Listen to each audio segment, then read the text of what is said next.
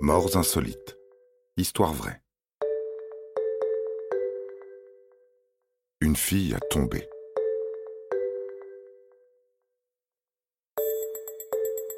Le comble pour un chercheur, docteur en sciences, est de mourir jeune à la suite d'un événement absurde, inexplicable, et qu'il ne peut anticiper.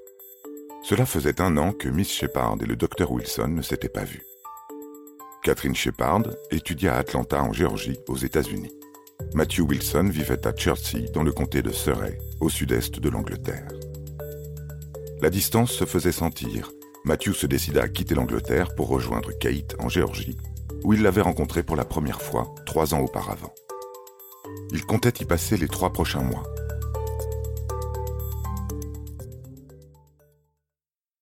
Or, à peine deux jours après son arrivée, alors qu'il résidait dans une banlieue huppée d'Atlanta, Matthew Wilson fut assassiné d'une balle dans la tête, dans son sommeil, aux côtés de sa petite amie. Les beaux quartiers peuvent renfermer des dangers mortels, semble-t-il. Forcément, car vous savez bien que les choses ne se passent jamais comme prévu, et les résidences les plus sécurisées peuvent cacher des situations absurdes et décalées.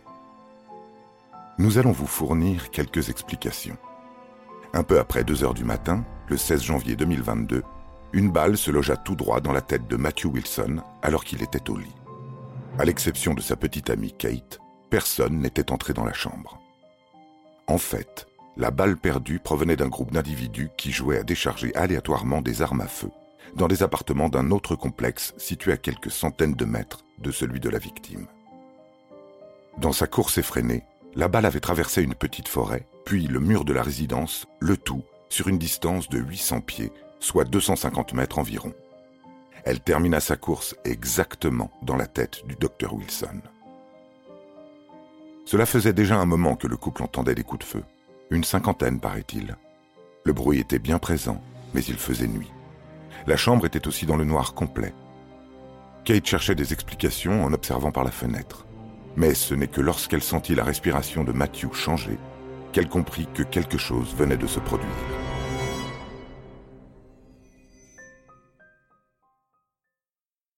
Elle alluma alors la lumière. Mathieu avait reçu une balle dans la tête.